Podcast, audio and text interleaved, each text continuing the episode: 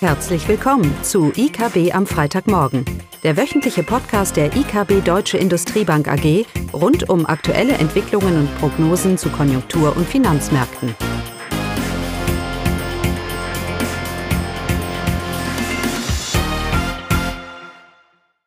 Willkommen zu IKB am Freitagmorgen. Heute mal wieder mit Klaus Bautnecht und mir, Caroline Vogt. Ja, schön, dass wir zweimal wieder uns unterhalten können. Ist schon lange her, Caroline. Ne? Mhm. Im Fokus heute steht Stagflation. Das heißt, die Situation, dass die Wirtschaft ähm, nicht wächst oder Probleme hat zu wachsen und gleichzeitig aber die Inflation steigt. Das ist ein Begriff, der wird immer wieder, immer wieder ähm, erwähnt, aber keiner glaubt irgendwie dran. Und doch scheinen wir das doch jetzt zumindest mal in Deutschland zu sehen. Die äh, Konjunktur, das Konjunkturbild trübt sich ein für das vierte Quartal. Äh, und gleichzeitig haben wir immerhin noch weiterhin äh, die, den Inflationsdruck. Und wir wollen jetzt ganz kurz schauen, was sagt uns die Konjunktur, was sagt uns das aktuelle Inflationsdynamik und dann aber vor allem auch nächstes Jahr uns Gedanken machen, unter welchen Annahmen wir hier wirklich eine deutlichere Inflation bekommen können und zu welchem Maße vielleicht eine besonders gute Konjunktur uns hier Inflationsdruck auch, auch geben, ähm, geben könnte.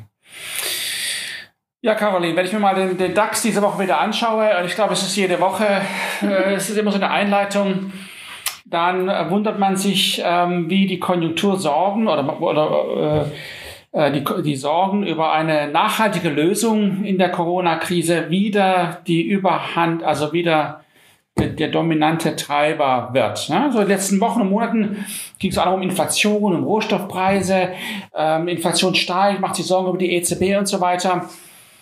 Und irgendwie zeigen jüngste Entwicklungen, sei es mit Israel, sei es die, die Impfentwicklung in Israel oder auch in Deutschland, die, die Stimmung, ähm, zeigt uns, dass äh, jetzt das Konjunkturrisiken wieder überhand nehmen.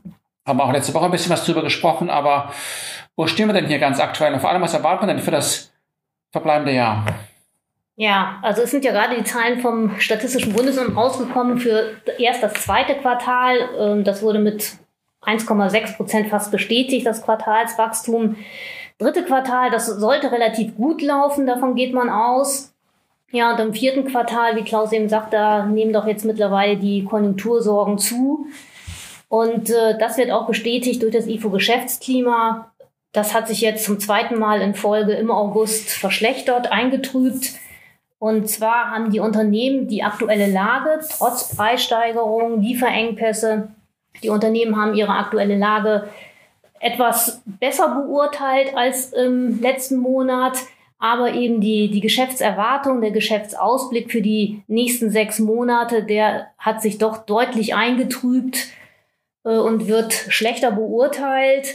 Ähm, ja, hier sieht man insbesondere, spiegelt sich wieder der, der unsichere Pandemieverlauf und sicherlich auch, ob Lieferengpässe weiter anhalten werden.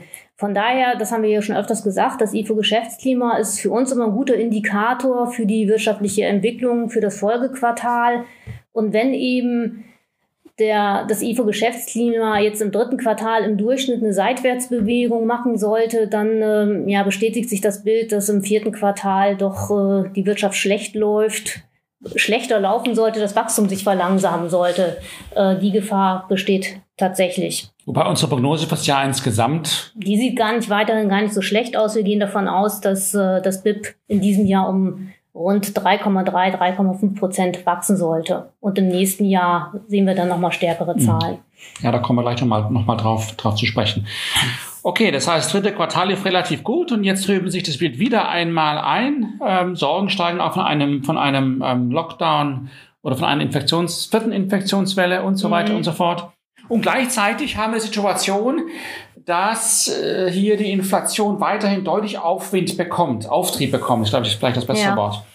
Die Erzeugerpreise in Deutschland sind im Juli mit über 10 Prozent Jahr auf Jahr angestiegen. Und die Haupttreiber, haben wir auch hier schon auch diskutiert, bleiben die Rohstoffe. Also wir haben weiterhin eine Situation, dass diese ganze Inflationsentwicklung, die uns ja weltweit überrascht, sei es auch in den USA und sei es auch in Deutschland und in Europa, ähm, es sind weiterhin vor allem die Rohstoffpreise, ähm, die hier zu deutlichen, deutlichen Anstiegen in den Erzeugerpreisen geführt haben.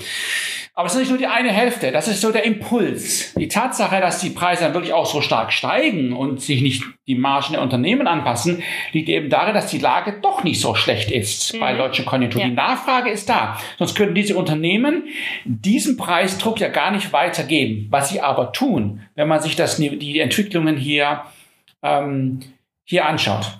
Und davon bleibt natürlich ganz entscheidend, äh, wie die, die weitere Entwicklung jetzt in den nächsten Monaten sein, sein wird, wobei die Erzeugerpreise geben uns da doch eine ganz klare Indikation, also ähm, dass da noch einiges an Inflationsdruck in der Pipeline ist, sage ich mal. Aber am aktuellen Rand sehen wir auch, dass die industrienahen Rohstoffe, und das sind ja genau die, die diesen diese Inflation vorantreiben, wegen auch der hohen ähm, globalen, dem hohen Niveau der globalen Industrieproduktion. Ähm, wir sehen im aktuellen Rat, dass sich diese Rohstoffpreise jetzt relativieren. Das sehen wir nicht nur im Holz, sondern das sehen wir auch in den, ähm, im Eisenerz. Ähm, das sehen wir quer durch in den, in den Metallen jetzt. Wir, wir scheinen die Wende hier zu sehen. Das hilft uns nichts kurzfristig.